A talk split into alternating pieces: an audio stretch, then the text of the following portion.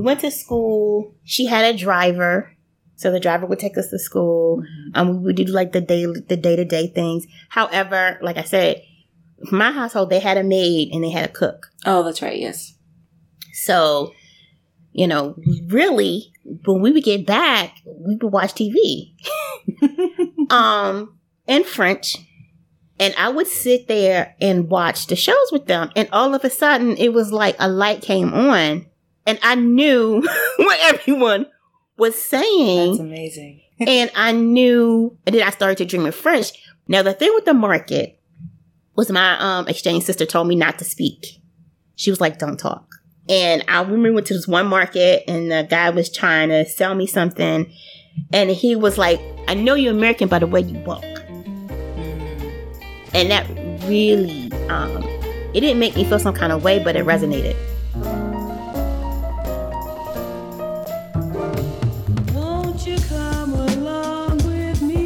Hello, hello! Welcome to Young Gifted and Abroad, perspectives on studying abroad from past and present students of color. My name is Danielle, and I'm so excited to be able to talk to you today because today I have my friend Jeannie as the guest. Before I tell you about Jeannie, I do want to announce that this is the second to last episode of the year. Um, as has become custom for me, I will be closing up shop, so to speak, in November. and then hopefully coming back for brand new episodes in January. That's the plan. And I do plan on putting out something uh, special, something a little extra in December. But as far as regular episodes go, we've got Jeannie this week, and then another lovely new guest in two weeks, and then that's it. So just wanted to put that out there that this is the second to last episode of Young Gifted and Abroad in 2021. All right, so about Jeannie. Jeannie is from Washington, D.C., and when she was in high school, when she was 16, she got the opportunity to go on a three week exchange trip to Senegal, specifically Dakar, and Morocco, specifically Marrakesh. Uh, she, along with a handful of other high school students in DC at the time, won an essay contest and were selected to be exchange students on this trip. So we talked a lot about that experience. Most of Jeannie's time was spent in Senegal. Morocco kind of bookended the trip, but it, the bulk of it was two weeks spent in Senegal, living with the host family. So, you know, we talked about Jeannie living with the family of the Senegalese student who came to stay with Jeannie in DC when it was her turn. And um, we talked about all the new things Jeannie learned, both about Senegal and Morocco, respectively, but also about herself, uh, because everything about this experience was new to her. In fact, she was actually the first person on either side of her family to travel internationally in this way. And so, obviously, that had a huge impact on her at the time uh, upon returning to the States when she was still a high school student. But also, the insights she gained from back when she was 16 lent extremely well to the travels that she did as an adult. In particular, she went on this kind of family affair of a trip to Europe and the Middle East with her parents and her children. So we talked about that as well and how that all came together. What was supposed to be a solo trip became a family trip, which is uh, be really interesting for y'all to hear how that happened. And speaking of Jeannie's children, Jeannie is actually the founder of the Parenting Cipher, which is an online community and a podcast that caters to black parents of special needs children. So that's something that Jeannie is very passionate about. We spoke about that as well, and how serious she is about helping parents feel empowered to ask the questions that they need to ask in whatever situation, health wise, education, and beyond, so that they're able to do what they need to do for their children and also for themselves. So there's a lot of food for thought in this interview.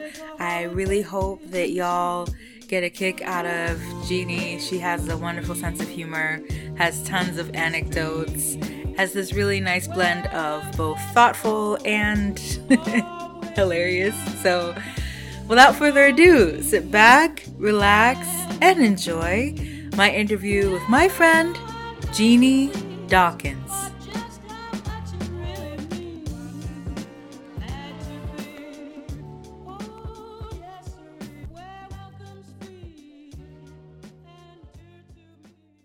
Okay, well, why don't we go ahead and get started then with you introducing yourself a bit, if you don't mind. Okay. Are we now? yeah, yeah, yeah. We're recording, so whenever you want to go. Oh, okay. Go. Hello, everybody. I'm Jeannie Dawkins, and I am the founder and host of the Parenting Cipher podcast.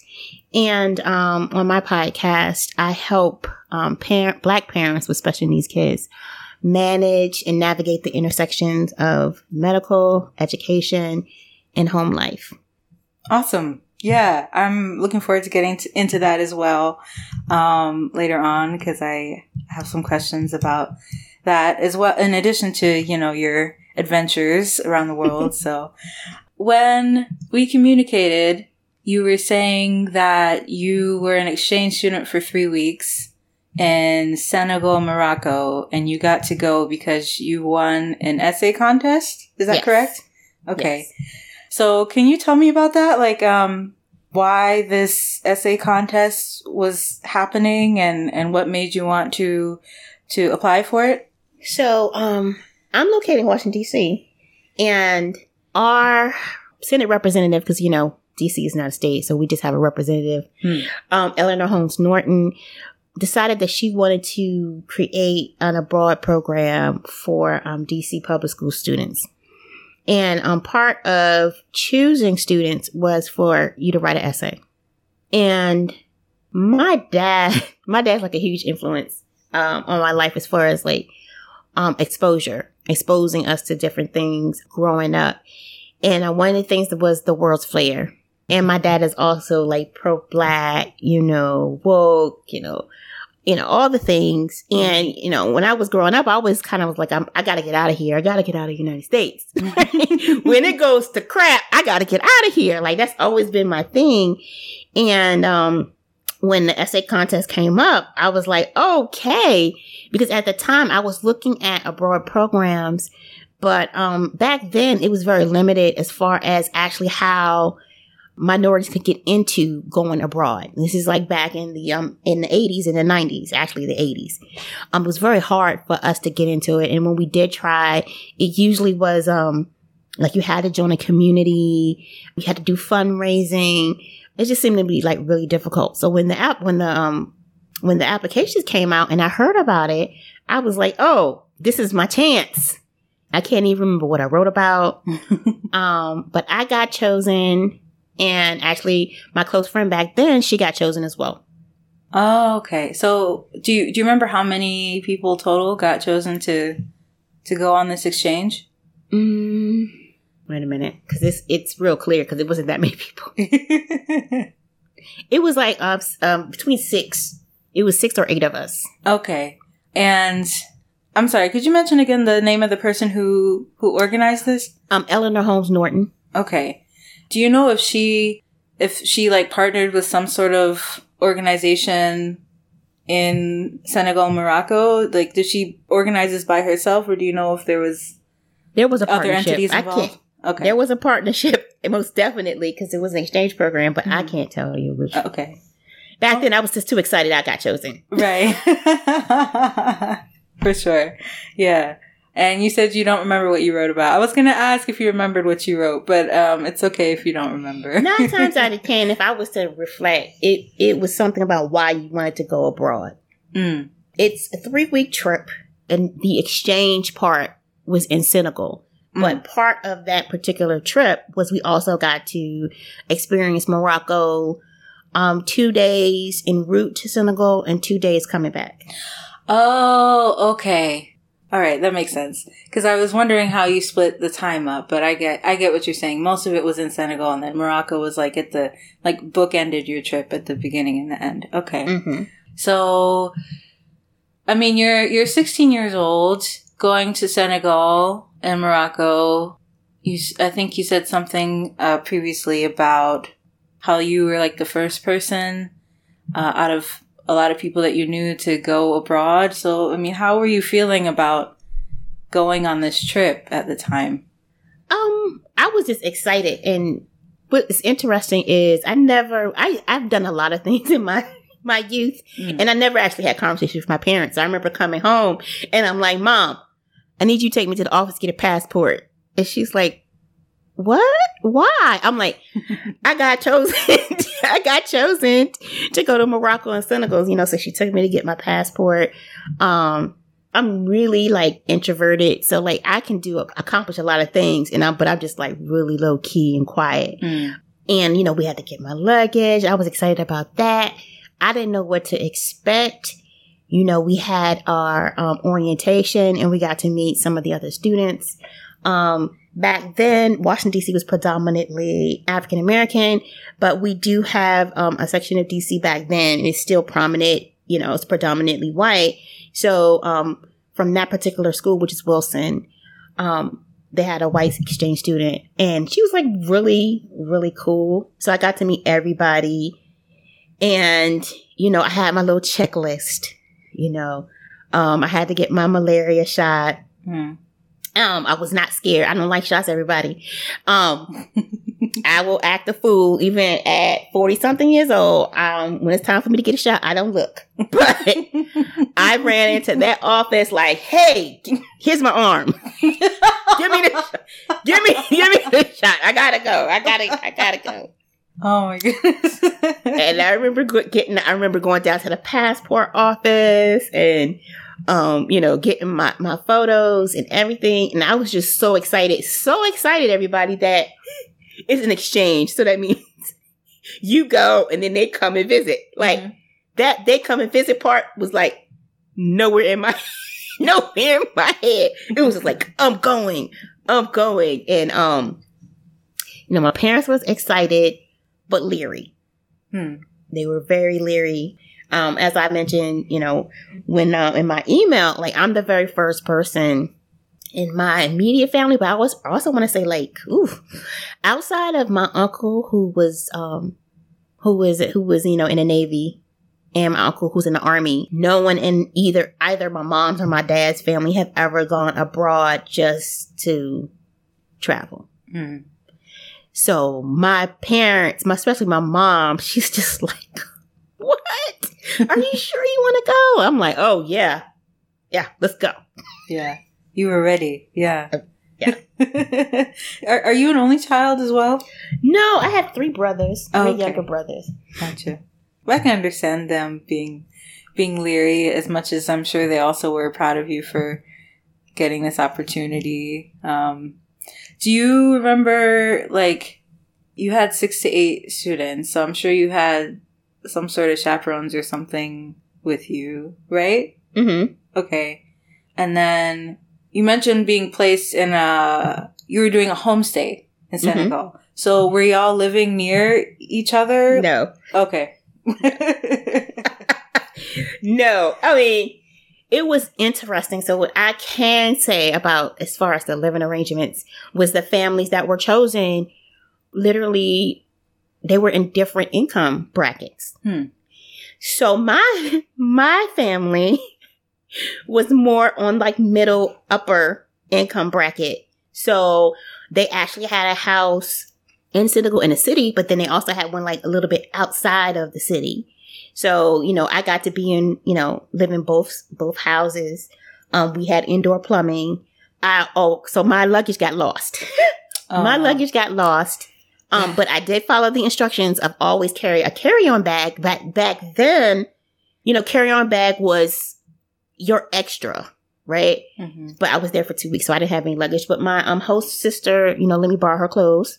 And however, my friend, she her host family was not mid upper income bracket. So for her house, she had to go like outside to go to the bathroom. You know, like they have an outhouse, like Mhm. call it, you know, in the States call it an outhouse. So it's like a hole and it has like, you know, something built around it.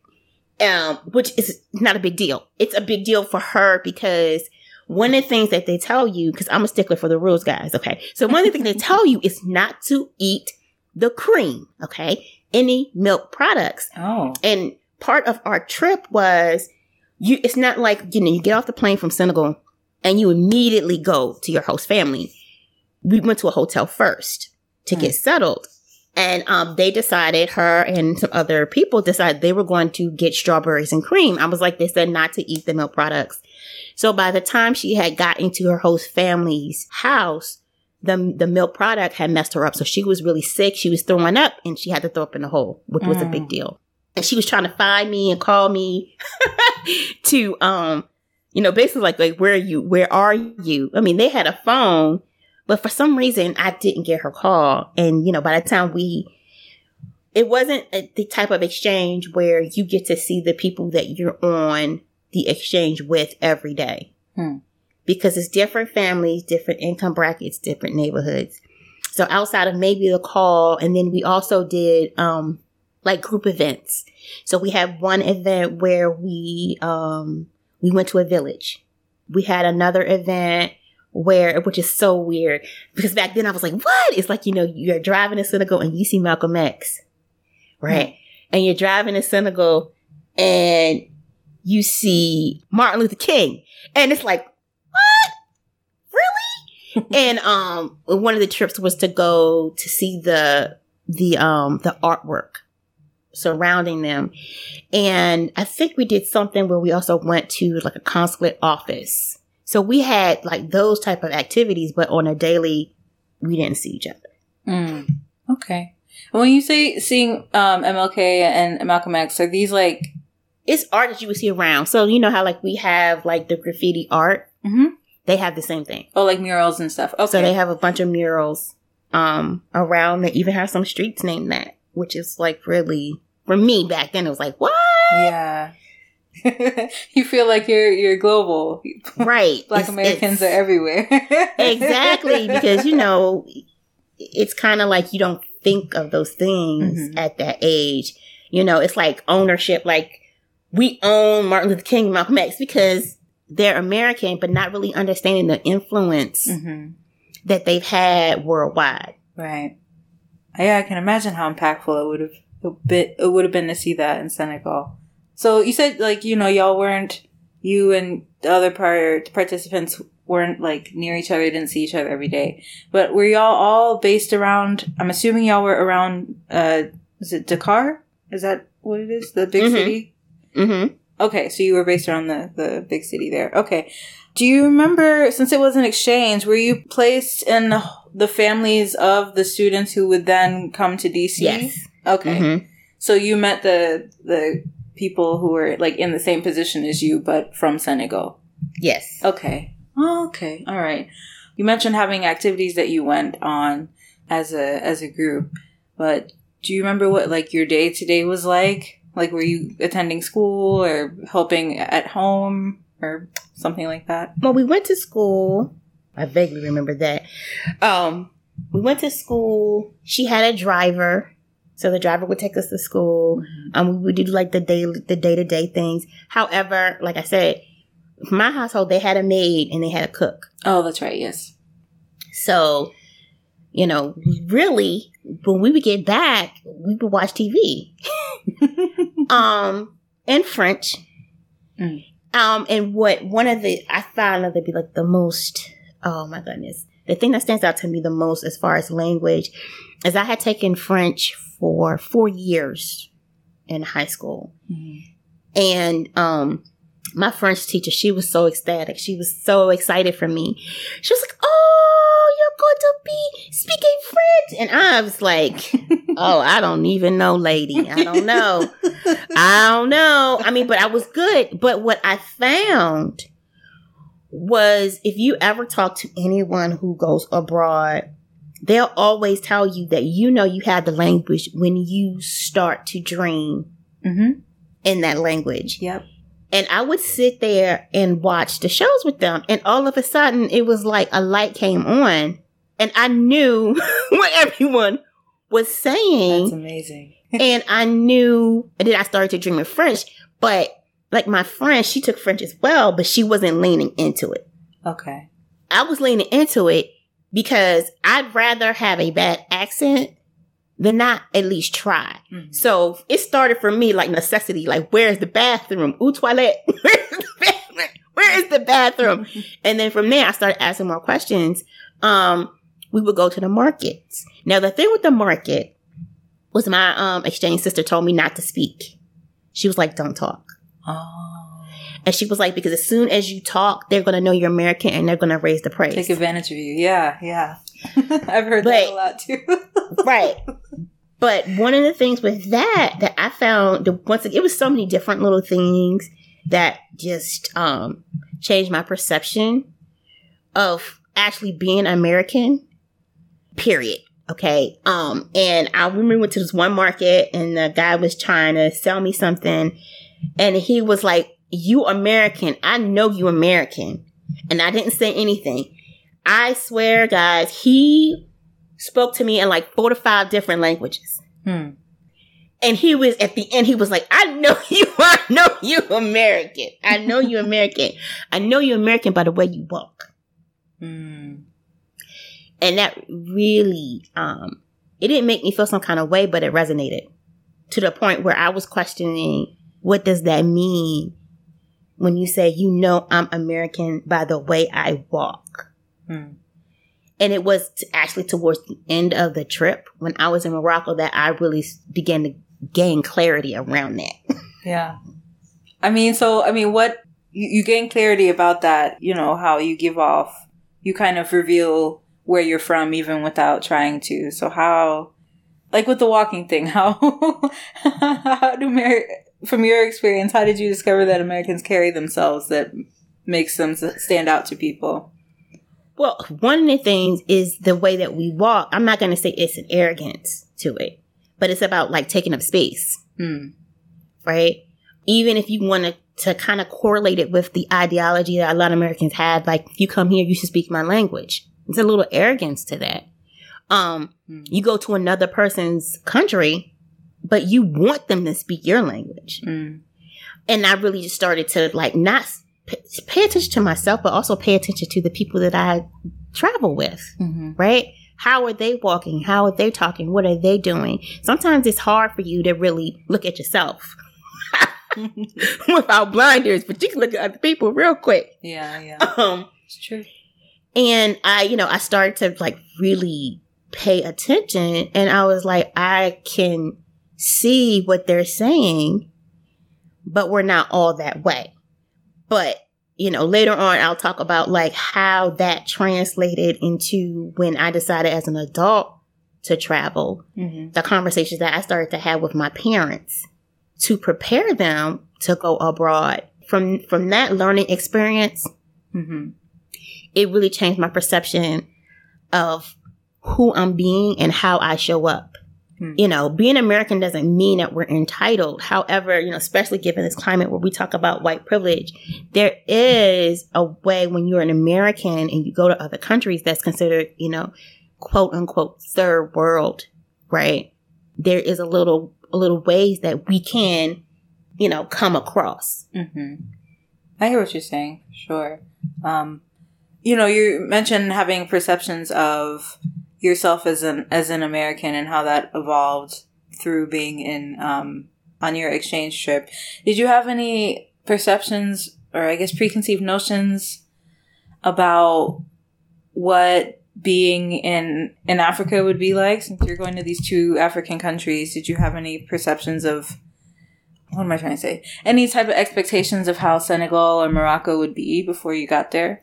No, none at all. Hmm. It's really funny. You would think like I would have. I didn't have any. I kind of just went in as a blank slate. Okay. That's good though. That's what people a lot of people say you should do. so you don't end up um well not just disappointed, but also like cutting yourself off from the full experience, right? uh, Right. because you have too many expectations in your head. Okay, so you were, like you said, a blank slate when you went in. Oh, yes, this is just a small thing I was curious about. When you were watching um, TV with your host sister, Mhm. your host sister, um, Mhm. were these all like Senegalese shows or were some of them like shows from other countries in French? Really, they were. I remember watching the news. We were watching um, soccer. They did have some um, shows that were American, which I was really surprised. Hmm. But they were older, so they weren't the shows that we were currently watching. Okay. They were shows like maybe a couple of years behind us. Okay. Yeah, because there was no Wi-Fi back there. Right, of course. I am aging myself so hard. That's all right. That's okay. um, do you remember any other languages that were spoken in your um the household you were in in Senegal, like Wolof or anything like that? Do you remember? yes, they spoke Wolof. Okay. Were you able to learn some of that too, or is it mostly just French? just the mostly French, but I learned a couple of words. But I, I don't know if this is just a cultural thing or, you know, depending on where you fall as far as like middle class, upper class, lower class. Mm-hmm. But my family tended to speak Wolof, or maybe just because I was there, but they tended to speak in Wolof not that much. Mm. Like I heard Wolof spoken more when I was outside of the home or when we visit their relatives. Okay. When we were inside the home, they tend to speak French. Hmm. Yeah. I don't. I, maybe they figured that would be easier for you to understand. I Mhm. guess. Interesting. Okay. And within your host family, do you remember how many people it was? Um, it was my host sister, her mom, her dad, and she had a brother Okay. and a sister. So including you, it was six people in the Mhm. household. Okay. Okay. Okay. Okay.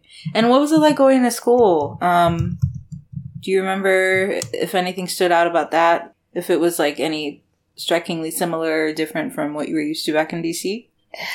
It was different. It so it's the classrooms are different, the schools are different. I mean, when, as far as like talking about structure. So Mhm. I live in a city, so you know, Senegal is in the you know it's in the desert per se. Hmm. So there's the school structures are different, the classrooms were different. Um, it's only thing I can say is like if you were to like look at the schools. It was like that, like when you like Oprah. I call use Oprah. Like Oprah goes to the schools, you know, in Africa, they were more like that versus like, you know, being in the city. mm-hmm. But I was really, one of the things that stuck out was that they, they learned so many different languages Mm. as well as I, it was something with the math that I was like, wow, we're not doing that math in my class, but okay. Mm-hmm. Like they're like, but then I, I guess that's what it was. So, so then I had a conversation. Um, I don't know if it was with one of the chaperones or if it was with my, with my host sister, because I'm always curious. Like there's certain things that draw my attention. Mm-hmm. So because of that difference, I, you know, I started to ask them about their school system because of course, even though it's Africa, you know, colonized by the French, there are some, a lot of like French things. So like when, um, they have like the big lunch. So, you know, you go to school and then you take like two hours and you go home Mm-hmm. and you eat with your family. And then you may go back to school and finish your day out.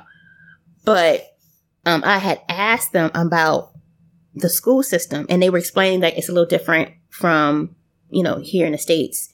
So like their high school is like college. Mm. Their middle school is like high school. So, so that, that was their way of explaining to me why they're ahead of us. But even if you really think about it, like, as I've grown and I just love me some Korean drama. Okay. um, and you Sorry, even me look, too. Right.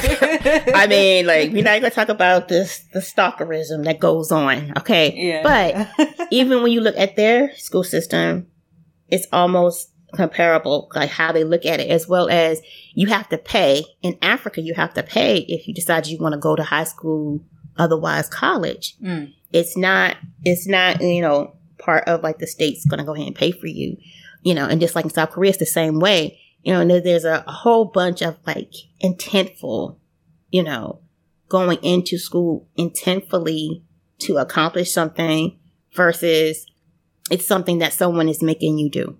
Hmm.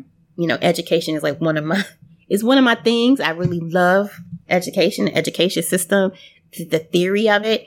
But you know, living in America, you can see a lot of different ways that it can be improved.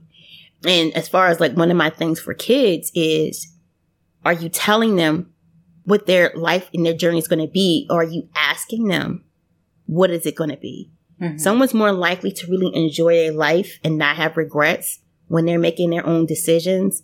And you can use your your parent power, right? Mm-hmm. To actually, you know, talk to them about it. You know, they're of you, but they're not yours. Mm-hmm. So that's like one of the things I really do love about, um, you know, foreign schools. It's not so much the people don't get married to the fact I said you had to pay for it.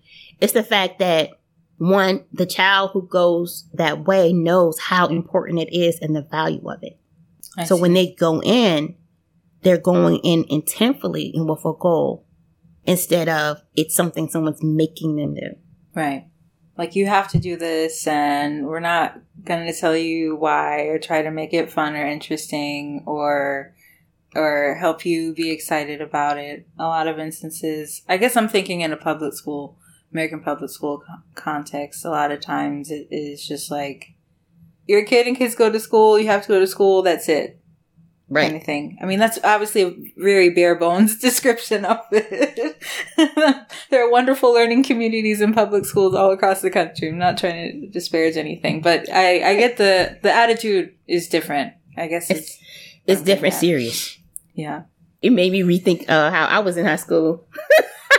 I mean, during that time, it made me rethink mm-hmm. how I showed up in high school. Needless to say, I always felt like school was my way out, education was my way out. But it it put a little bit more intent and pep in my step. Yeah. Like I, I, when I came back, I came out my box, and when I say that, I was very um academics was my lane, and but it's like what Doing a team? Nah, I ain't doing that. Doing a sport? Shh, I don't want to play no sport.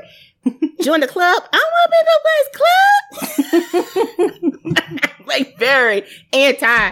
Cause I'm an Aquarian, so anybody knows Aquarians, like we just be anti for no reason. Like you just be like, what? Everybody go right? Oh no, we got to go left. I just my soul tells me I can't. It's too many people going that way. but when I came back, I was like, okay, I have to make my I have to work on my college resume. So I'm going to have to do this, this, and that. I joined the softball team. I joined the um, student council. Not only did I join the student council, somehow I became president of student council. Mm. you know, nice. I really was intent about building my college resume.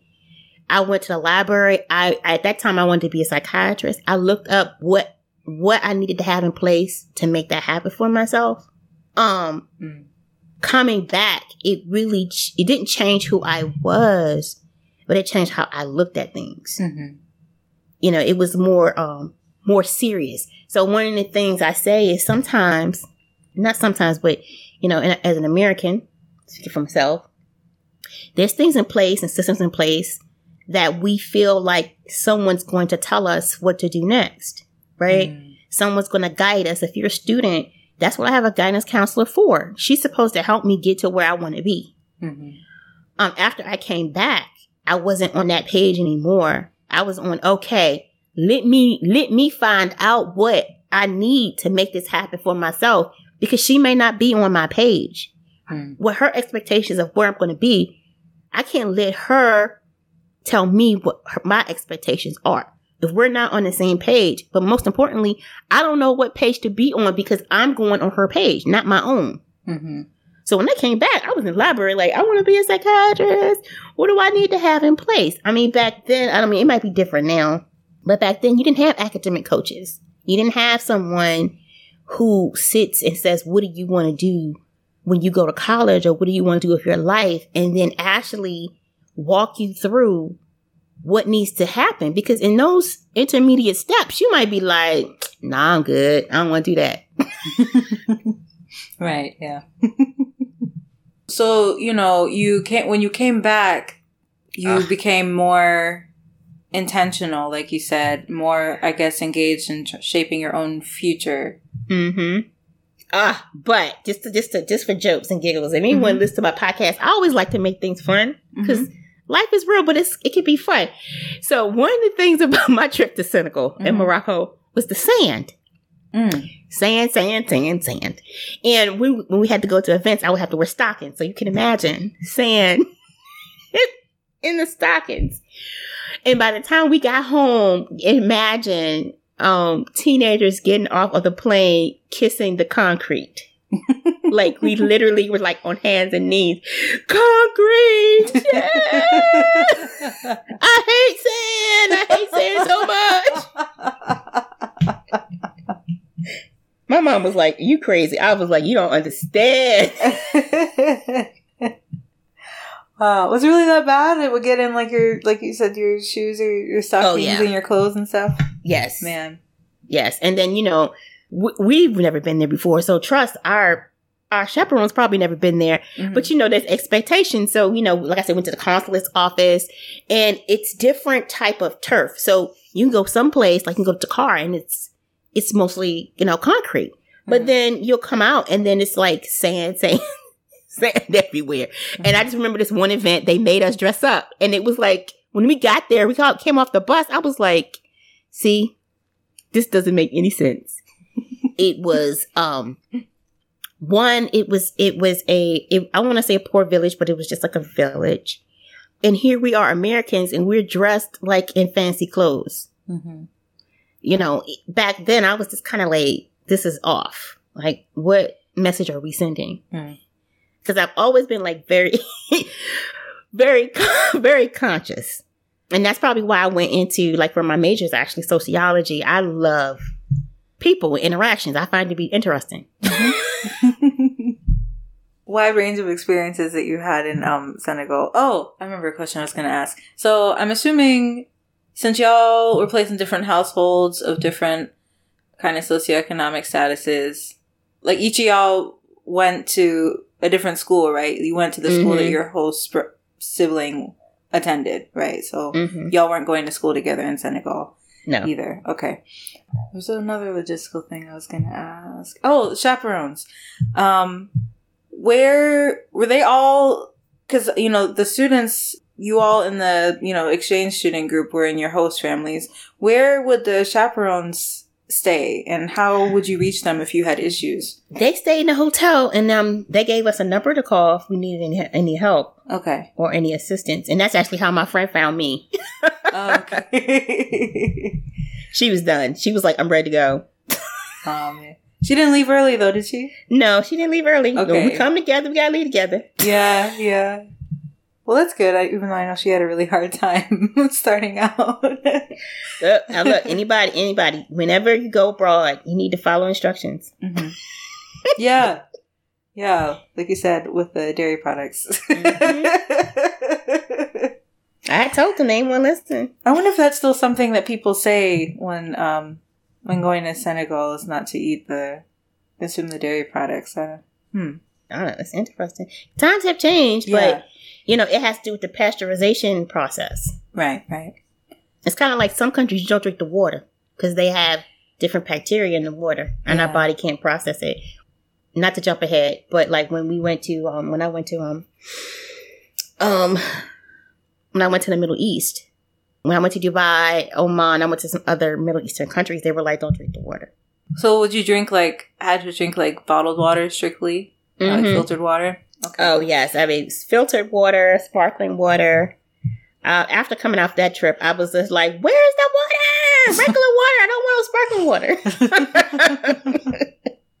I bet. I bet. Okay, so um, oh yes. Uh, so you mentioned with Morocco, you basically you started and ended the trip with Morocco, right? You came mm-hmm. in through Morocco and then went to Senegal and then.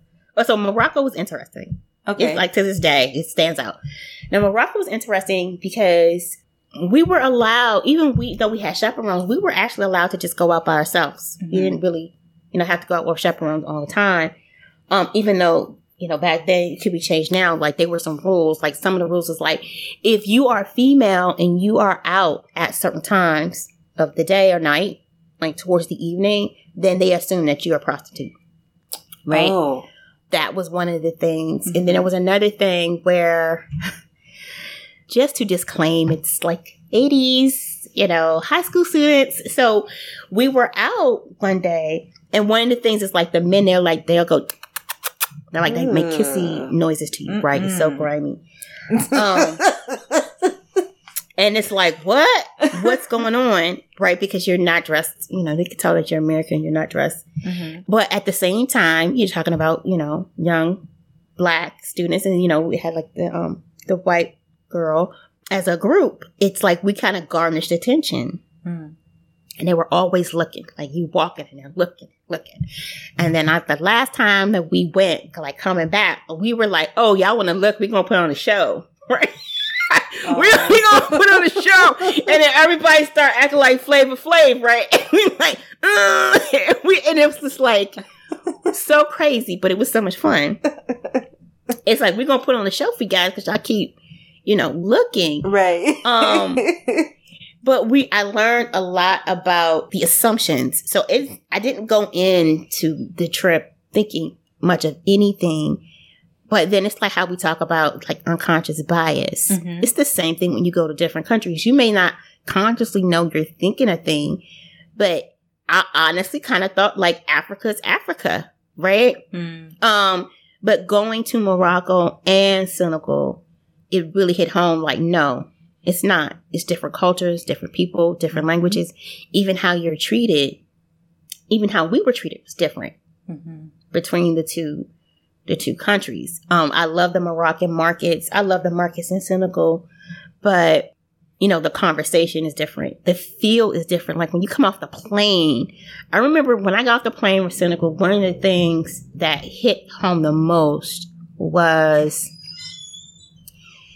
immediately they could tell we were American, right? Mhm. But the fact that some people were like, welcome home. Ah, yeah. and and some people were you know asking for things um we went to morocco it wasn't that way it's a different climate altogether but the other thing i forgot to mention this was that we went to the door of no return Mm. when we were there okay. and people who go if anyone has ever heard they will describe it as a spiritual experience Yeah. I will, I'm totally going to agree that when we drove up, spirit was heavy. Hmm. Um, without conversation, you know, this isn't the type of situation where you're on a trip and people are like going through this history of a place and you're like, oh my God, that sounds terrible. It wasn't really like that. It was like a, we got there and you could just feel the soul Mm. you know, as we and, and when we came in, and for people who don't know, the door of no return is a major post of um, where a lot of slaves were being shipped to different countries. Mhm. Um, they have like different statues, but you know, there and there's like scales. It's like different things. Even if without anyone telling you, you can feel the weight, the weight of it. Yeah. And when you go to the door of no return, the weight on your spirit, you know, that really resonated with me. Um, at the time, it was just like, whoa, well, this is deep. You know, as I got older, it really touched to the concept of the collective unconscious that as African Americans or just culture, different cultures, period, Mhm. you know, the experiences and the trauma is in the DNA. You know, we're never Yeah. far away from it. The only difference is that some of us we are we are living an existence not realizing that it's there, but we're constantly reacting to the fact that it's there. Mhm. And um literally I started to cry. Yeah. It was just so heavy. But the trip in total, it changed my perspective on a lot of things. When I see people in different cultures, I'm not coming from it from this angle of American privilege. I'm coming from an angle of you have to understand someone's culture to understand their perspective. Yeah, most definitely. Um, and I'm glad you mentioned that because I, I had heard of the Door of No Return in Ghana, and I remember learning about uh, another Door of No Return that there is in um, in Benin. I don't know if you ever saw High on the Hog, the food documentary about Black American food. Mhm. Um, but they they show that as well. So I don't know why it didn't occur to me that there would be one in Senegal as well. But um, yeah, now that I know that, that there is one, I guess that makes sense if there are multiple slave ports in these different countries, that there would be multiple different doors of no return, unfortunately. So yeah, I learned something new today. Thank you for mentioning that. oh yes, so you were in Morocco, right? Um, do you remember where in Morocco you were? Uh, let's see, the city. Mm-hmm. Wait, wait, wait, Look, you gonna have me look it up. Marrakesh.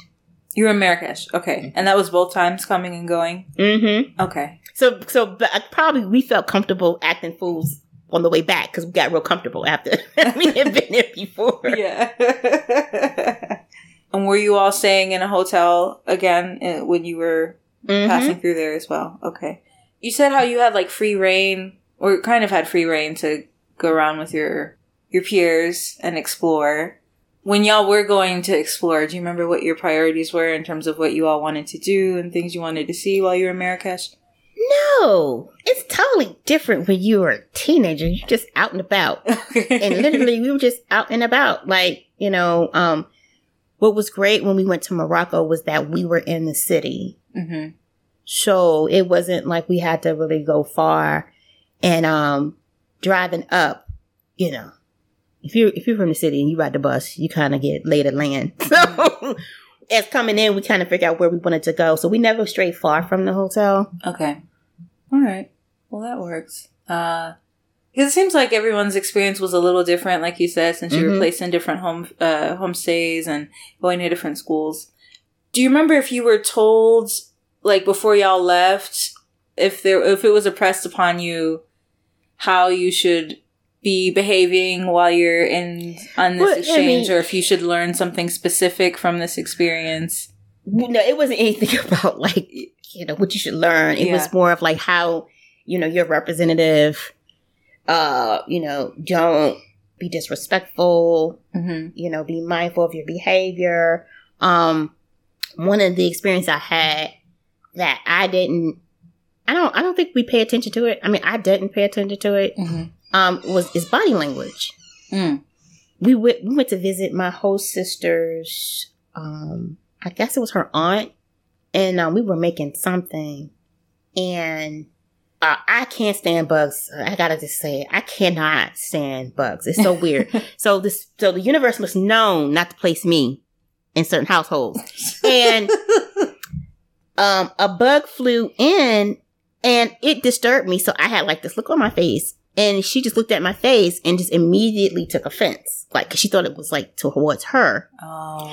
Because for them, it's like a fly, what? A bug, what? Not big deal. Nothing, so yeah. the fly's flying and everybody's cool except me. So I, at that point, I learned to really be mindful of my facial expressions. Like, it's mm-hmm. not like it would have nothing to do with her at all, but the things that bother me don't necessarily, it's not even a blip on their, their radar. I'm like, oh, you're gonna let that fly just lie, land right on your face. like, oh, oh no. And I have a, I still do it, but I have a habit, like when I see bugs, like I start to like scratch and then I do this thing with my, I do this thing with my nose. It's bad. It, but it was worse then. But Mm. because it's like, oh my God. So just as a disclaimer, like my, my dad comes from the country and I'm a city girl, but my dad used to always take us to the country. Mm. And when I say country, I'm talking about country, like pitch a tent, country. So as an adult, and even then, I could not stand bugs. Like if you want to see a grown person act a fool, put a bug in my car. I believe it. So, so I guess you felt like you had to like fi- fix your face, or you know, Right, after that- the expressions you were making. I, I did. Um, because what I've realized was like she was really vocal about the offense. Mm. But there was an instance where um we had went to this village and like I said, the flies were flying on people's heads and faces. But apparently I was making the same face and like you know, and when I was reflecting, I reflected on like some of their faces, and I realized that I had offended them. Mm. Like they thought it was about them when it really was just like. I'm gonna say it again. You just let that fly land right on your face. yeah, so definitely uh, a cultural difference there. Um, and also just like, I guess, adapting your personal, like your personal idea of comfort or what is normal like, and or acceptable into this new context where no one's bothered by the thing that you're bothered about. right. It's not a thing. It is not a thing. And what is your problem? Mhm. But when her aunt went off, like I was like trying to explain myself, and she calmed down, but she was skeptical Mhm. because she was just like, "That's not a thing." I'm like, "Oh, girl, you don't know it's a thing." How dare this American child judge my household? right, right. I'm like, "Oh, it's not about you, man. It's not about you." Oh goodness. Okay. Um, since since this was an exchange, did your host sister come and was she staying with you when she came to DC? Yeah, she came. Um, she came and stayed with us for two weeks, Mm. and it was interesting. It was very interesting. Yeah. How so? Um, it was just interesting because you know when I went to see her, and I'm like, oh wow, y'all, you got a maid, you got a chauffeur, like, oh my goodness. But when she came here, it was kind of like for her, I was like, my household was way better than hers, which is confusing. Hmm. But it's always about perception, you know what I'm saying? So, um, one of the things is like they asked my dad for money, and my dad was like, "What? Like, why are they asking me for money?" I was like, "I don't know. Hmm. I don't. I don't know what's going on." Um, but she truly enjoyed herself. You know, I took you know she went to school with me, and she met my friends. She did very well with the language, and you know we went on trips. So it was a it was a good exchange. I think well for us. Like I don't know about everybody else, but we had a good even exchange. okay. That's good to know. Yeah. Do you do you remember why she liked your household or why she thought her your household was better than hers? you know what? Um, I'm not going to say hindsight is 2020, but what I'm going to say is, like, depending on how old you are, you know, you can grow up in a household and really not understand everybody doesn't have what you have. Mm. And like my dad and my my mom, they're um, they they literally um, you know, their households came out of the ghetto. My parents are like the first generation middle class. Okay. But my dad is a really tech, he's a techie person. He loves music. So my dad had like these big speakers. Like whenever a new TV would come out, we would have like the biggest TV. If a beta came out, we had the beta. We had the VCR. We had the big old, I don't know, I'm gonna age myself really hard now. They used to have like these big records, but they were used for the television. And, like they didn't last long. Hmm. We had one of those players. So my so we had a bunch of electronics. My dad had motorcycles. Like, you know, we had like a three tier house. So we had a huge yard. So and we live in the city. So I couldn't as an adult, I can understand that now. As a kid, I was just like, eh, this ain't nothing. Because that's all normal to you. Right. that's my that's my norm. Yeah. Oh wow. Okay.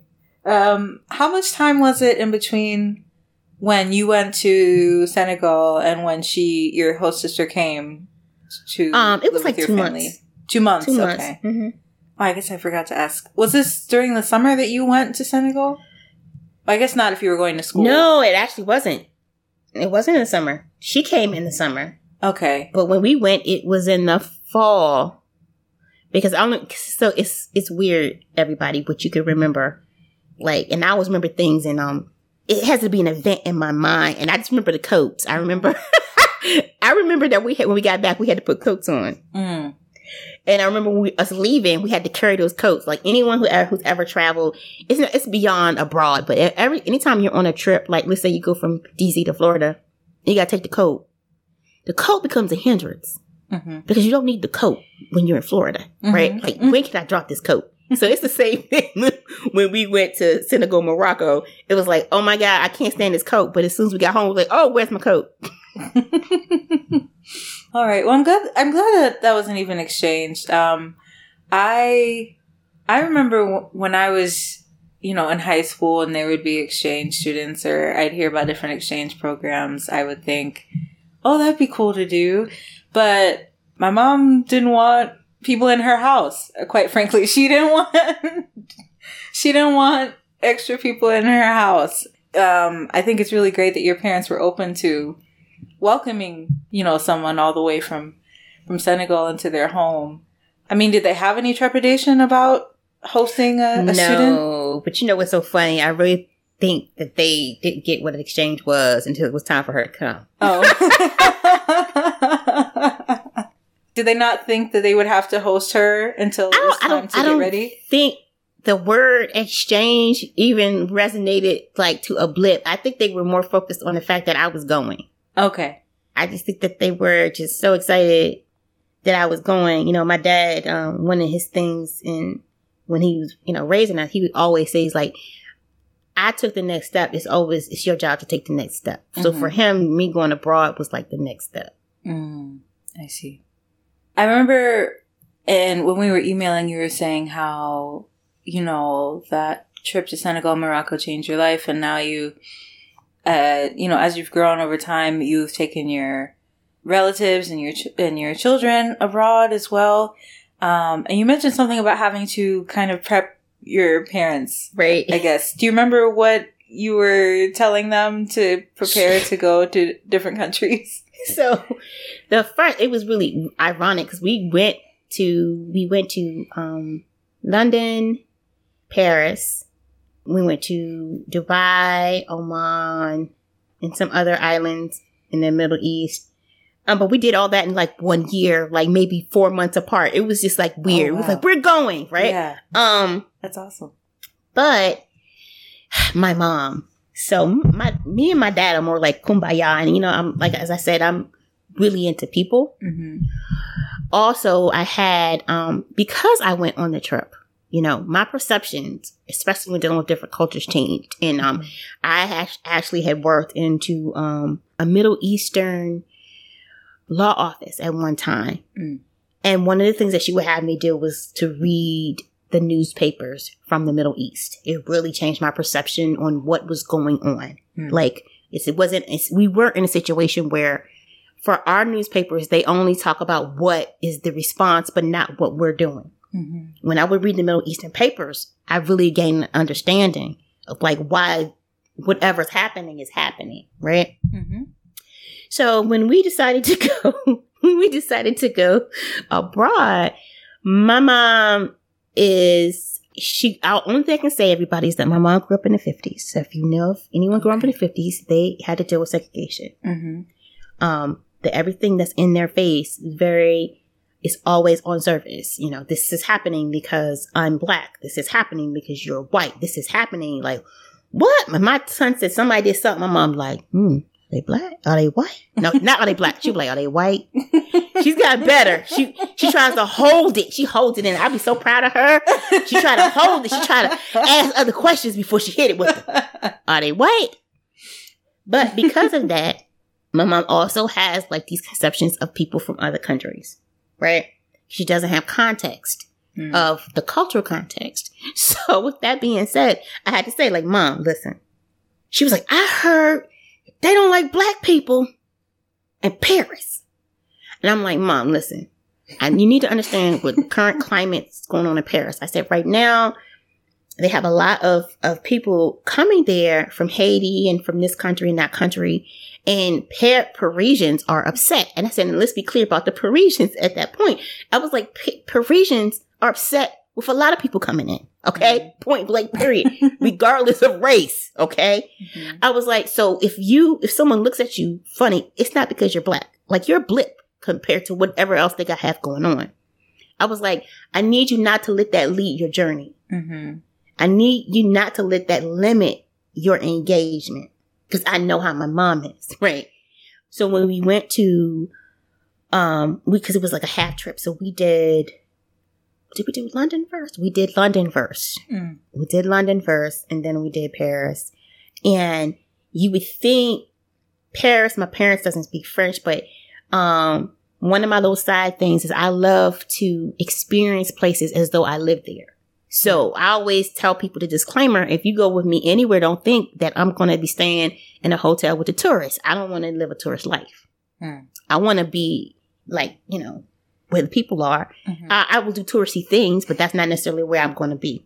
So with that being said, um, we rented a house and it just ironically enough, we were like in the heart of everything. You know, we go out to the cafe, get our coffee and our croissants and trust when they tell you you haven't had a croissant until you have a Parisian one. Oh, it's true. It's so true. I didn't believe it till I had it. It's so true. But my parents, um, because my mom had knee knee issues, Mhm. she couldn't do the steps. So she had me place her in a hotel. She didn't like that one. She was like, why the room so small? I'm like, mom, like you, you're comparing, you know, American to this place. I don't care. So, but she ended up in this great hotel with my dad. Mhm. We used Google to catch the subways. Like we were moving around. We didn't have a car. We were on the subways. We were walking around. But my parents, and then they called me and they were like, this neighborhood is beautiful. And um, ironically enough, we're Muslim. So and it was like a predominantly Muslim neighborhood. Mhm. Um, and my parents walked around and they were like, yeah, you know, they had this open market and they got lost and they were like, these, these young kids asked them like, were they American and actually showed them how to get on the, on the subway. Mm. Right. And, um, one of the reasons why we wanted to, I wanted them to go to Paris was because my dad always, um, watches the Tour de France. Mhm. Right. Yeah. That's his thing as, like, as a kid. And my dad's a cyclist. As a kid, we will watch it. We will watch it. And to see my dad at the starting point, like he dressed up that day oh. to walk it, it was so surreal. Oh, wow. It was just surreal. He was like, what? You know, um, you know, we ate in the cafes, but that moment really stood out to me because you know, he kept saying, thank you, thank you. Like my parents had passports. They went to like a, a wedding, but they never had actually been somewhere, you know, for a long period of time. Um, when we went to London, we in the heart of everything. I love tea. My dad loves tea. You know, you can see like how my parents influence like the things that I like. Mhm. We went to a tea spot. We went to a tea um cafe and we sat and we had tea and crumpets, right? You know, I took my son and ironically enough, right beside us was a was a woman and she was like, Are you from DC? Cause she was from DC. Oh. wow. And she was there because she was like, Next time you come, you gotta go to the country because they were um they had like a flower convention. But the point I'm making is when you go abroad, how you show up, it influences how you experience everything. Mhm. And my mom had such a great time. I had to have really explained to her. I was like, the black experience in America is the black experience in America. It's a different experience. And when I was able to convey that to her, and I actually had like really paid attention to current news and I was able to explain things to her, like we were in London and my mom was like, oh, they, act- they looking at me funny. I'm like, look, mom, do you see anybody on this train smiling? I was, she was like, no. I was like, yeah. Cause they, they cold. They're not happy. right? But we got, but we got on a tour. I mean, we, we talked, we met people. They would tell us where to go. We got on this one tour bus. The guy was like, we couldn't get away from him. He was telling us all the places. He's like, oh, you have to go to Brixton. You have to go with your people. Right? and we're like, what? Okay. But we went right? Same thing. We went to um the Middle East. We went to Dubai. It was beautiful. But once again, I have a habit of I will do a front end tour to see what I want to see. Mhm. But then I'll so that I can come back and I can do different things. But even with that, I mean, I think we were in Oman and my mom wasn't feeling well. How we treated that tour guide, you know, he was he was like, I can take you to the market. And he took us to this market. And it's just like, excuse me, I'm sorry. It's just like Indiana Jones, right? you know, Indiana Jones when you know when he when he's I don't know if it's Morocco, but it reminded me of Morocco. And you know, it's tight and you got all these little stores. It was just like that. Mhm. And he could have just taken us and left us there. But he didn't. And not only that, he bought my mom medicine. Mm. Wow. And then after that, you know, he stayed with us, like, well, as we were, you know, getting things from the market and, you know, everything and made sure that we got out all right. He didn't have to do that. But once again, it's about how you show up. You know, that humane, the humanity part of how we treat each other, mm-hmm. you know, with respect, res- with, with, most importantly, respect and kindness. But, you know, to this day, my parents would be like, I never thought I would be here. I never thought I would travel. And I have like two little boys who, um, who have autism spectrum mm-hmm. disorder. And, um, and it's not funny. My son has sensory disorder, you know, so we were on a plane, the ear popping, you know, we had to, I had to really prepare for that. I had to actually prepare them for like each step of the trip and, you know, finding accommodations, but they thoroughly enjoyed themselves. They loved it. Um, and one of the most profound things that I can say about being able to share that with my kids is that when we got home, you know, fast forward maybe, maybe six or eight months from our trip and um, we're driving and my son is asking me about, um, driving while black. Hmm. And I had to figure out, like, was I going to tell him, was it, it's not about actually driving while black. It's about just being black. So he goes from, I'm not going to drive to, I'm going to ride a bike to, oh. I'm going to walk. And, and every Bless time him. he changes, I have an opportunity to kind of like let him be, but I, I chose not to. Mm-hmm. And, you know, we had this conversation and I'm trying to empower him, you know, the best way possible. But you, the next day, we're in the car because we, you know, I drop him off to school. He says to me, you know, mom, I was thinking. I said, oh, yeah, what you thinking?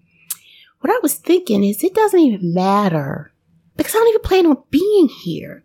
Like, I think I want to live in London. Mm. And I was like, oh, really? That's your, that's your solution? And the point in that is I was able to give my child the world. Mm-hmm. If he chooses to stay here. He chooses to stay here. But his experiences aren't dictated by not being able to go anywhere else. Like even yeah. to this day, especially with COVID, you talk about somebody who's trying to jump ship. Oh, mom, we need to move to London. mom, we need he like we need to move to Canada. Like he's trying to find all the places for us to land. Mm-hmm. And I'm like, I I say, you know what? my, my son's name is Sar. I say, you know what? So I'm gonna tell you something. When I was younger, I would always say I need to have passport because when stuff gets janky, I can leave. But it never occurred to me that there would be a time when nobody would let us come. Mm. Yeah. Well. yeah. Maybe that's partially an American thing as well. I don't know. exactly. Uh, like, I mean, it, like, I was like, and then, but then once again, we all have to be, be culturally, culturally mm-hmm. aware. I'm watching, I'm watching my fellow Americans in other countries after the food. Yeah. And I'm like, see, y'all gonna make us get banned. And what happened? We got, we got banned. I was like, yeah, I did not know how to act. See, y'all gonna get us banned. They were like, boom, banned. Yeah, that's true.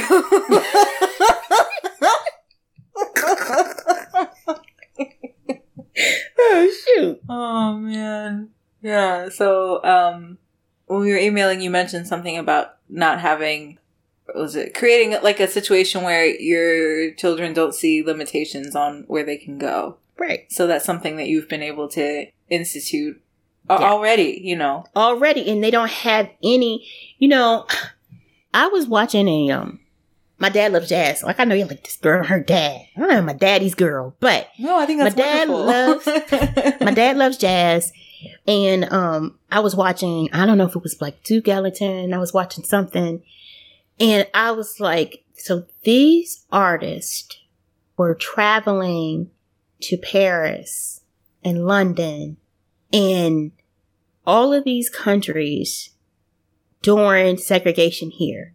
Mm-hmm. Like when money on, on the plane, like they weren't getting in somebody's car with less than what I have now. What is my excuse? Mm-hmm. And it's, it's always starts with your mindset, the limitations that you place on yourself when you make something bigger than it is, as well as the ideas. Like I tried to actually get my cousins to go with us to London in um, Paris and they were like, oh, I can't be on the plane that long. And I'm like, what? That's a blip. Look, you on a plane to go to Africa. Okay. Anything less than that is a cakewalk. Okay. Hmm. So once again, that experience that I had at 16, it set my benchmark Yeah. for what's long and what's not long. It, you know, and so I'm always encouraging people to go. I mean, now, you know, one of the things that I, I wanted to do when I went to college was actually to go abroad, but the school that I, I ended up going to, it didn't, it didn't have that program. Mhm. But, you know, it doesn't limit what I can do.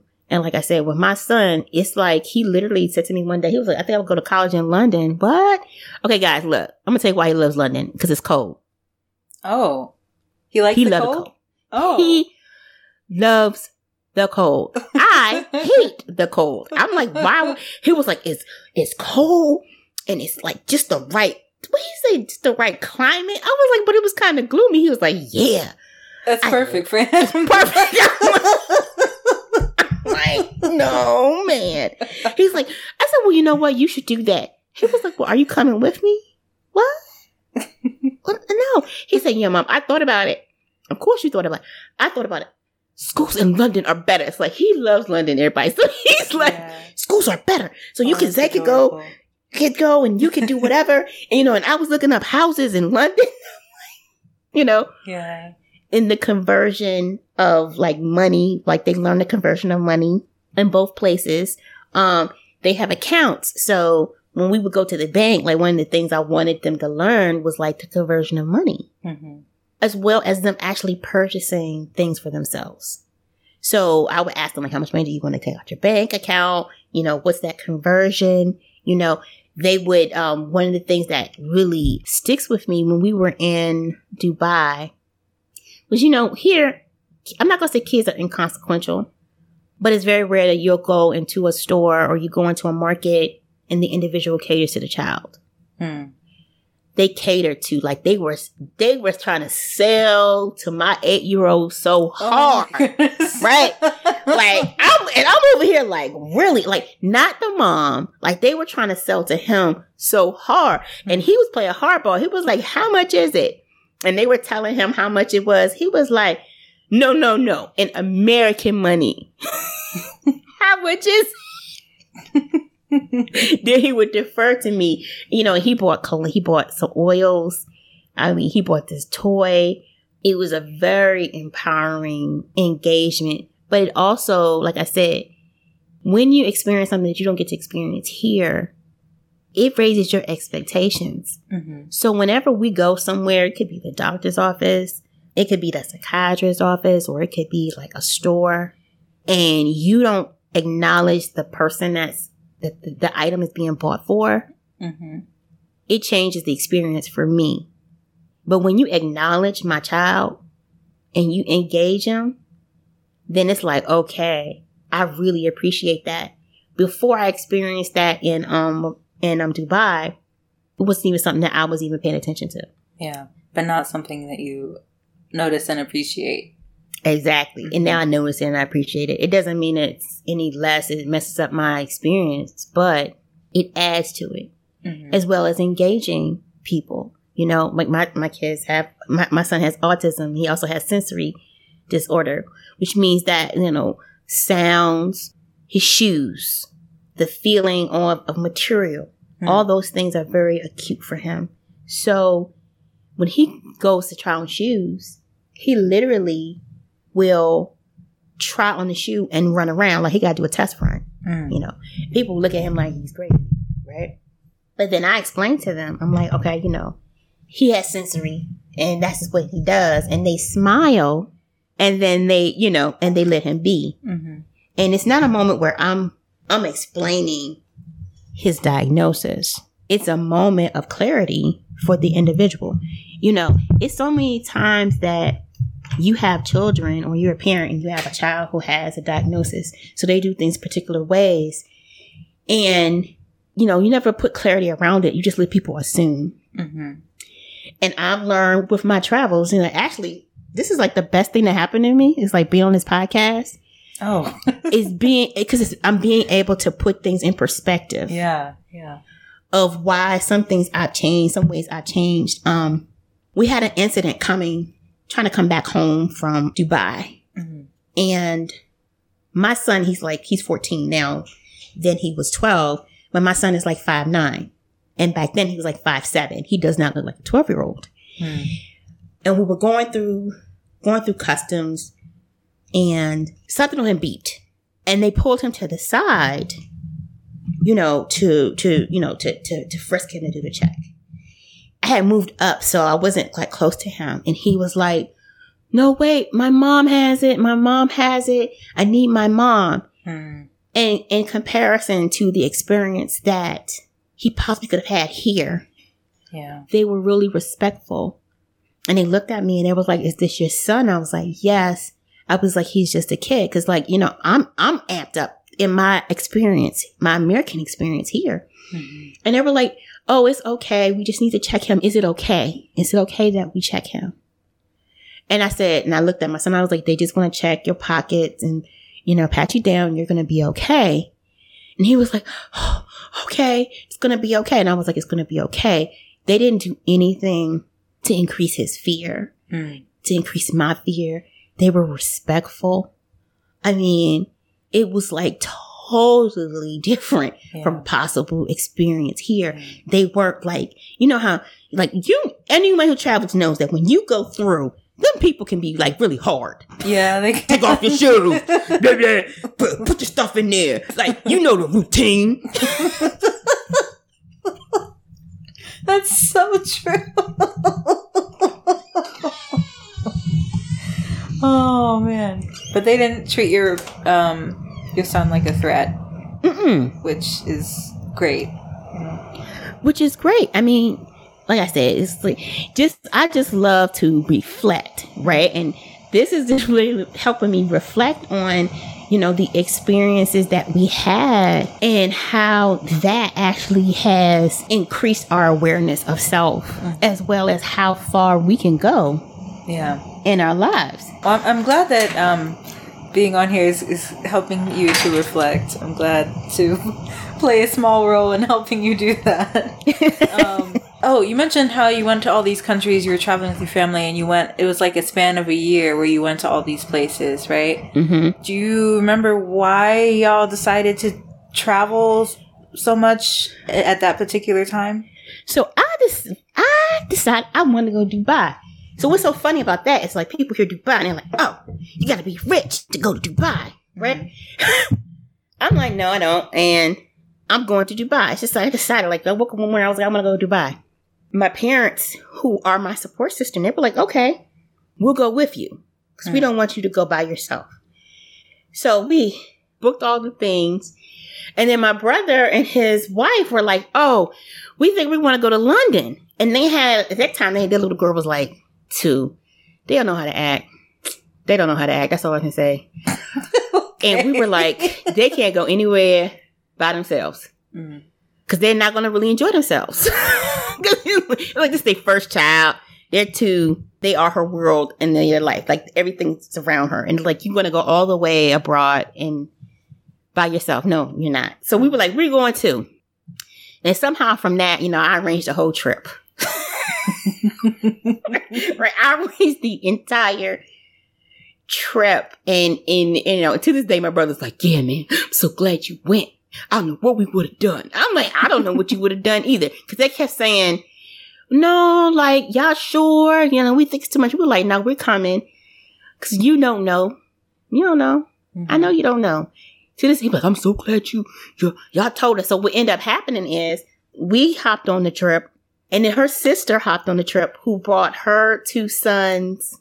And then her cousin hopped on the trip. so it was like we had like a huge party Mm. um, with us. And like I said, we just rented a we rented a um Airbnb, and even that was surreal just to see that they have washers and dryers that do one thing, like it's one machine that washes and dries. Mm. What?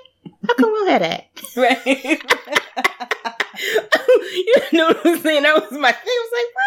Mhm. you know um even the house it was like you know wherever we stayed in london and in paris being able to stay in the house was surreal to be um so close like so you know one of the things i like to talk about is like they have like they have stores that are like co- our convenience stores but they have fresh croissants yeah girl yes everybody i brought it back up they have this fresh croissants we also had like a cafe and my brother who only speaks a little bit of French, it would be like double, double, double espresso because he got the espresso, Mm-hmm. but they don't drink coffee like we drink coffee. Mm. Like, so it's really tiny, but I'm gonna tell you, and I, cause I love coffee and I love tea. Mm-hmm. I've never had coffee straight till I had a Parisian espresso Hmm. and it was so good. And then my brother went back to the cafe and he was like, I need more. I need to be bigger. He was like, double, double. He was saying it wrong. And she was just smiling and she taught him how to say it correctly. It was nice of her. It was nice of her, but you know, all I can say is like, like energy is like energy. You know mm-hmm. what I'm saying? So sometimes it's just about trying. Like anyone who's ever thinking about going abroad, you know, you can sit there and try to learn language the best. Look, look, you might be a savant and your your accent may be per may, may be perfect. Everybody's not like that, Mhm. but that doesn't should never hinder you from exploring. right. And it doesn't mean you're going to somebody's country and you're like, oh, you better speak English. No, try. Get yourself a translate. Like nowadays, it's no excuse. You got apps that translate. Mhm. you know what I'm saying? Yeah. But it's about putting the effort. Ask yourself, like, if someone's here and they're speaking another language, like, why? First of all, why are you upset? Like, I don't understand why you mad. But second of all, when they do try, wh- what's your response? Mhm. Like, are you working with them? Because if you were somewhere else, you would want somebody to work with you. But most importantly, try.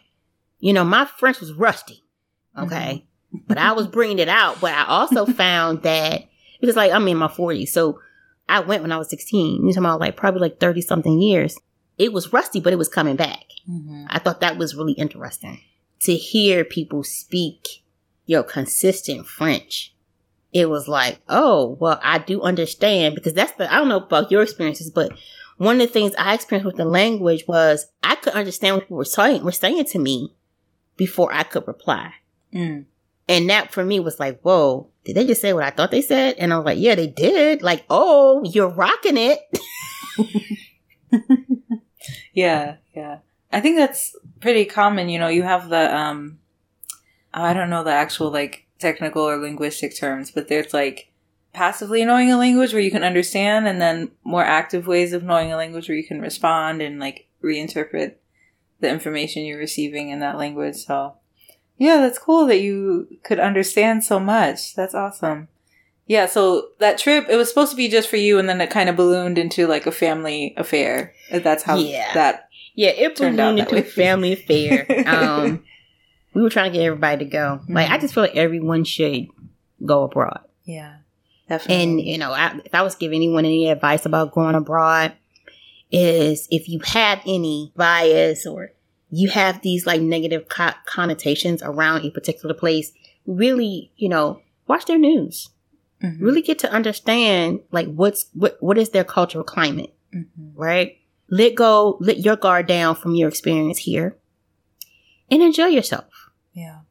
I mean, you know, just go in like that. I think me going in at 16 without any expectations, it didn't limit my experience. And as an adult, I'm conscious of not letting it, you know, ruin my experience Mhm. um and and saying I can. Like you can go anywhere you want to go. The only thing that's going to keep you from going is you you really wanting to go. Like, are you saying I want to go, but you're like I'm not going to make it, or are you saying I'm going to go? It's going to manifest. It's going to happen. You know, as long as you're in that positive light, it'll happen, and then go and enjoy yourself. I don't even care if you go if you have to start off small. Like some people are like, oh, I can't get on a plane in like 18 hours. Well, go get on a plane for six hours. Mm. And the next trip, go to eight hours. Yeah. And the next trip, just build, build, Build it up, your resistance. But for me, because I went to Africa my first gate out, Mhm. uh, yeah, I don't have any breakers. I'm like, that's my benchmark. Mhm. Okay. Yeah, and that's like a good position to be in because you have no limits, no like really strict parameters on what you're, you know, the places you're willing to go to and the experiences you're willing to have. So, you you mentioned, if you don't mind me asking, you mentioned that your family is is Muslim. hmm Um, I'm wondering if that had any impact on your experience being in Senegal and Morocco, since they're both they're both majority Muslim countries, aren't they? They are. Yeah. But no, it didn't. Um, especially in Morocco. It was weird. Hmm. Um it was weird because uh once again I have to reiterate timing, you know, the age. So it's eighties. Um unlike now you don't see a lot of Muslims, especially in the cities. You did not see a lot of Muslims like you weren't gonna see like a Muslim sister on the corner waiting for the bus. Hmm. Um, but I was always treated with like respect. I never had to fear that someone was going to do something to me, like my scarf off or anything like that. So, you know, you take that experience and then you go to Morocco, which is like they have Muslims there, but to have to be treated in such a way, like you, you making kissy noises, Mm. you know, or if I'm out at certain times in the day, like, oh, you're a prostitute, it kind of like, it's like weird because it's like, you know, you're Muslim in some, some country, a Muslim country, like, what's going on? Yeah. like, I- it, it was confusing to me. Like, even you can tell, like, even now, um, in retrospect, I'm like, that was like, that was confusing then, it's confusing now. I don't know what's going on. Is it because I'm American? I don't know. Yeah. So you were still like otherized, even though I guess maybe you thought there would be some sort of familiarity or some sort of Yeah. connection or, or welcoming because you're Muslim as well, but then you had all these other Factors. isms to deal with, yeah, with like Mhm. being a woman, being American, being, you know. Okay. Okay. Well, I was just figured I'd ask since you mentioned um mentioned that tidbit about your family. Okay. And and for the exchange trip, was there any part of that that you had to pay for? Was it like fully funded or did you have to find ways to afford being able to do that? Uh, outside of my passport, my shots in the front, and I didn't have to pay for anything else. Oh, okay. Awesome. Mhm. I'm sure you're aware that can be a burden to a lot of people or a hindrance to a lot of people. Yes, Is the money factor, But Like I said, I tried to. I tried to go abroad before. Um, I had entered the contest, Mhm. so I know it can be. It can be a lot. I mean, and even after I came back, I tried to go back out, and I was like, "What? What? Why? What? What is going on? Like, why does it cost so much? You know?" Um, like, okay, you're gonna pay. You're gonna give me a scholarship for this much, but it's like this much left yeah. right? And they were like, always, oh, well, you can fundraise. What? Mm. But once again, I was like, they, they have strong communities that do that. Mhm. Um, but because I went abroad, you know, I'm always trying to convince my kids. I have like two older stepkids that I will always trying to convince like to go abroad. So they do have programs where it's the majority of them are paid, right? But my favorite ones are the ones where it's almost like an apprenticeship type situation, Mhm. right? So you might have to do a bunch of like some community work or some type of volunteer work, but you don't have to come out of your pocket with a lot. Right. Um, so the, the, they have those as well, but Okay. yeah, struggle's real. yeah. Well, luckily for you, you know, you didn't have to worry about. um That's one thing, at least, you didn't have to worry about when you went that very first time was trying to pay for it or whatever. So that's that's great. And you already answered the question I was going to ask about like advice for um, travelers and such, or people wanting to have similar experiences that you've had. Uh, I'm wondering, since you've been to so many places already, do you have any other countries, um, or I guess even places here, I guess, anywhere in the world that you would like to go in the future? Ah, you know, well, here. Yeah, I, I have places, but I'm also uh, like a road warrior type. So I get in the car and drive like almost everywhere. Mm-hmm. But my next place, I don't know for whatever reason, I want to go to Egypt. Um, I pick other places just because people mention them, and then I'll be like, because me and my kids are a team, even though they're like 14 and 10, right? Because I always believe in a buy-in, and I'm like, hey, do you want to go to Aruba? That was my one, my one thing. And my son was like, why do we want to go there? I don't know. I don't know, but don't you think that'd be like I had look? I didn't even have a I didn't even have like a story to tell hmm about why we would want to go to Aruba. But I was like, "Do you want to go?" He's like, "No." Um, I I also want to go to Hawaii. It's always been one of my places. Um, I want to go to Hawaii, Egypt, just because it's Egypt. hmm It's another place with islands that I didn't. Sometimes I I, I want to go to places because people mention them, Mhm. and um and then I go Google it, and I'm like, ooh, I want to go there. um, my and my son start he started to do that too. He um he came home one day. He was like, yeah, mom, do you know that they have he at one time he was googling like extraordinary different um hotels, you know, across the world. Mhm. He was like, Do you know in Iceland they have hotels that's built out of ice? Like, yeah, okay. Don't you want to go there? No.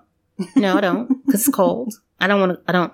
But I mean, you should go experience it. And that's just the funny part. That's the joy, right? Mhm. When your child's telling you you need to experience things and you're used to telling them that. Mm. So Yeah. for him, it's Greenland. So I told him we would go there. Um, for my youngest son, it's Japan. I don't. He loves Japan, and he was like really disheartened when um we weren't able to travel there for the Olympics. Oh, yeah. So now he still does his research, and he comes back and he talks to me about like when he gets to go. He gets something called a Bokksu box, which I'm probably saying it wrong because Oh, always with the snacks in it? Yes, Yeah, yeah. which is which is so ironic because like he has sensory, so he doesn't eat much of anything. Like Mm. that's my opinion, but for real, he might eat, he eats several different things, but he tries everything in the box, and he gets excited when it comes. Mhm. He tries everything. Um, we read because it comes with it has like this uh book that tells you like what it is, where it's from, and you know all the things around it. To the extent, you know, I said, "Hey, do you want to go to the Korean market?" You know, we went to the Korean market here. You know, he was like, "They have them here," and he was just like, "Oh my god." I keep telling you, Korean people have the Asians have the favorite food. And I was like, "Oh God, please don't be so loud! please don't loud." oh, So goodness. that's their bucket list. Me, as I'm really open to going anywhere they want to, but if I was to pick, it's Hawaii. Even though people keep saying it's not as great as I think it is, Mhm. but I've never been there, and you're not me. Right, exactly. okay. So a lot of new places on the horizon. Mhm. Um, hopefully sooner rather than later given current circumstances. But you Yeah. know, it's always Mhm. good to have them in mind, you know? We're gonna get um, ourselves together. Maldives. Before we get off, I want to go there too. Can I swim? No. It's surrounded by water. Yes. You can look at the water if you want. It just looks so beautiful. It just looks so beautiful. Every time I go, I'm like, oh my god, it's so beautiful. But look, it has a pool. You can't even swim. I'm like, I know. I can put my feet in it. hmm I wear a life jacket. so the Maldives is Maldives is one as well, which Yes. yeah, I've it looks beautiful. Obviously, um, that's what I guess what draws people in. So whether you can swim or not, hopefully you get to go there too. Look, no limitations. Like, yeah, you know, it's a joke.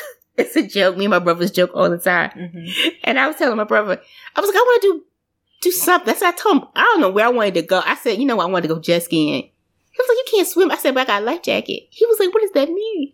I was like, so when I fall off, the life jacket is going to push me forward. He was like, you know that don't work, right? I'm like, yeah. I'm like, in my mind it does. I believe it works that way. Don't tell me anything different. I'm sure you'll be fine. I'm sure you'll be completely fine. I decided to learn how to swim yeah. this year. yeah, this, I was like, girl, you making too many excuses. Are you gonna let that limit your experience? I'm like, you gonna have to learn. And it was so weird as I do when I was a kid, I knew how to swim. So I think it's this fact I just haven't swam in so many years. I doubt myself. Hmm. But I was like, take some lessons, Yeah. gain your confidence, and keep it going. Yeah.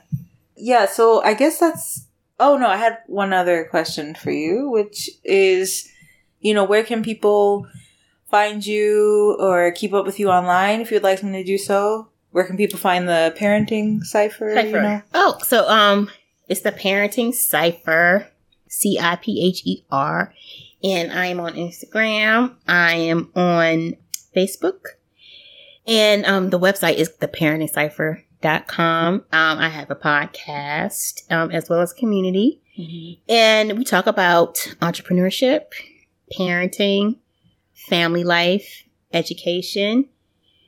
Um, just the pieces that will actually help you be a better advocate as a parent for Mhm. yourself and your child. Because I also talk about self care. Um, one of the things um, as parents that we do is that we put everybody above ourselves Mm. and you get lost in the sauce. And um, it's important that you you don't that you make sure that you are taking care of yourself and that you're seen as well as your children being able to be seen as individuals Mhm. versus their diagnosis. Yeah. And even if your child doesn't have diagnosis, you should still catch my show because I talk about all the things, but most importantly, I talk about little factors that affect your child and they affect yourself, as well as empowering yourself with knowledge of situations. And now one of the things that's it's my peeve is that when you are a black person and we are in areas that we're not familiar with and we're looking to looking towards someone for guidance and they're giving us limited guidance and then something happens to your health or your child's health or their experience and then you're sitting there like i should have known. Well no you didn't know.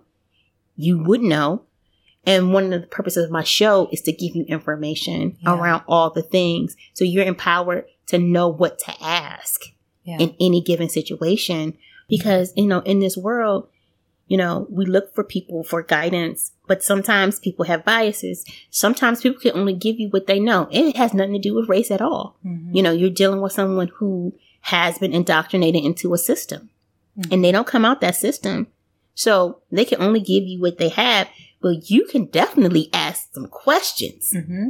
it's never anything. Somebody told me this when I was a kid. There's no such thing as a stupid question. Mhm. And you never let anybody intimidate you to think that your question is stupid. Because they, if they're trying to intimidate you, that means that your question wasn't stupid. It means that they don't have an answer. Mm. Wow. Yeah. That's a good point. So, so you through the parenting cipher provide the guidance that people need, especially parents need, and help them, like you said, know what questions to ask and be empowered to get the information they need and and all that. Right. Just to be advocates. I mean, the most empowering thing, the most empowering thing for a person, and this is beyond you being a parent of a special need child, Mhm. is that when you're trying to empower yourself in a situation with a doctor or someone in in a school system, and then they intimidate you or they they make you feel less than, your confidence, you know, is shot. You start to doubt yourself. So then you stop advocating for yourself. Hmm. And you know, one of the things when I first started um, my business is like I call myself the parent confident strategist. It's just like you have to be confident. That's all you need to be confident. You got people who cocky as hell out here in these streets. They don't know anything. Don't know anything.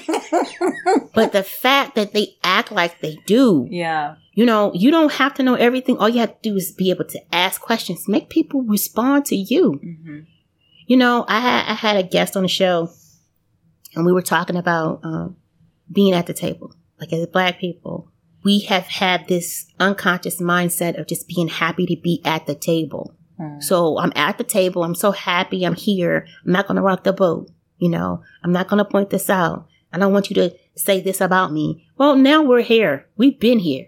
So now it's time to own the table Mhm. it's the terminology. You know exactly what you need. It's just the terms. So in my show, I always talk about terms, talk about what to say.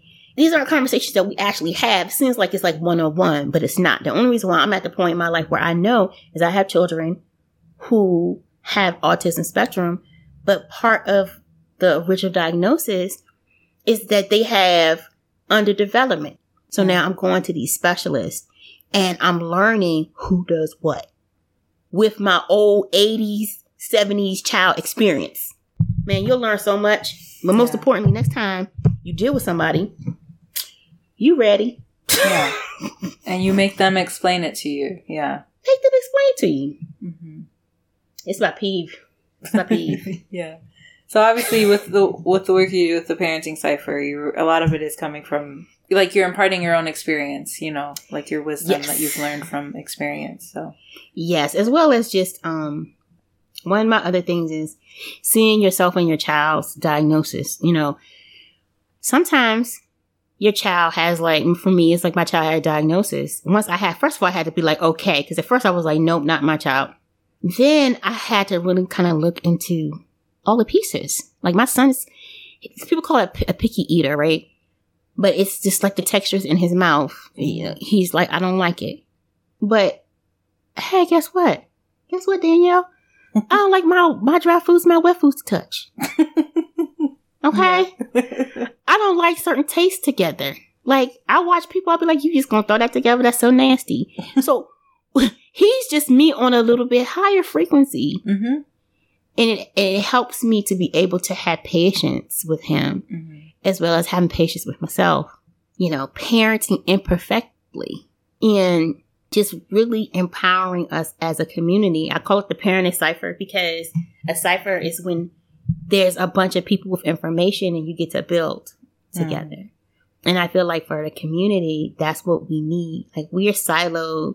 You know, I'm over here grinding, getting my kids in private schools for free, right? Mm. But once I'm out of it, I'm out of it. But what would happen if I was around other people who aren't there yet, but they want to be there? Because we can yeah. have those conversations. Mm-hmm. I, I know a, a mom who like every time I talk to her, I'll be like, what? She is out here getting all the grants, right? All the grants for her son. Like she literally took her son to Paris to get a particular care because it's only offered there hmm. On grant, right? I'm wow. like, girl, what? Wow. How do I know that's available? Because I talked to her. That's right. like the whole point of the cipher of any information, just like your podcast. hmm You know, podcasting is sharing information. The cipher is the same thing. It's just that I also have um, done an extension of the podcast where I'm building community, mm-hmm. just so we can actually share ideas. But we don't have to be alone, you know, in anything. You know, what I'm like, I'm loving about your show and your reason for doing it is we have limiting beliefs. Mm-hmm. Yeah. And to hear someone else's experience and how it affected their lives that one person that wants to go and everybody around them is telling them you all the reasons why they shouldn't want to go that gives them the like the, the hope and the free range to be like you know what i'm going mm-hmm.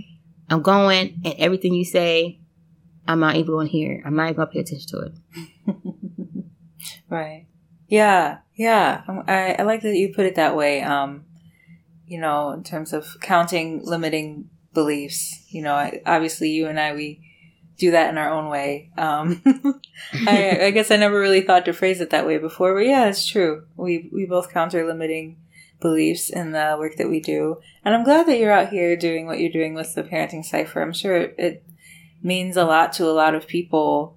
So I hope that continues to, to go well and to be fulfilling for you, you know, um, it's it's one thing to do something that's important, but you know, you should also enjoy doing it as well. So hopefully right. it continues being fun and fulfilling for you to keep doing as well. And um, yeah, I just hope it, it keeps going and the community continues to grow and people are able to receive from it and feed into it, you know. Thank you. So, yeah.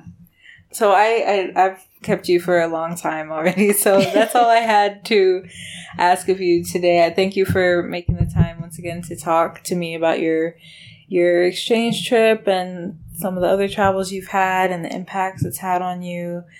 And I really enjoyed hearing your um all your your anecdotes and, and your wisdom and everything. I hope you enjoyed this conversation as well. Oh, I did. Trust and believe I did. That's why I don't mind getting on people's podcasts because I always come out like brighter and with, you know, insight. For sure. Definitely, definitely. Okay. Well, um, hope you take care and have a good evening and I'll, I'll be in touch within the next couple of weeks. okay, you too. Have a nice weekend. All right, thank you. You too. Bye, Bye Jeannie.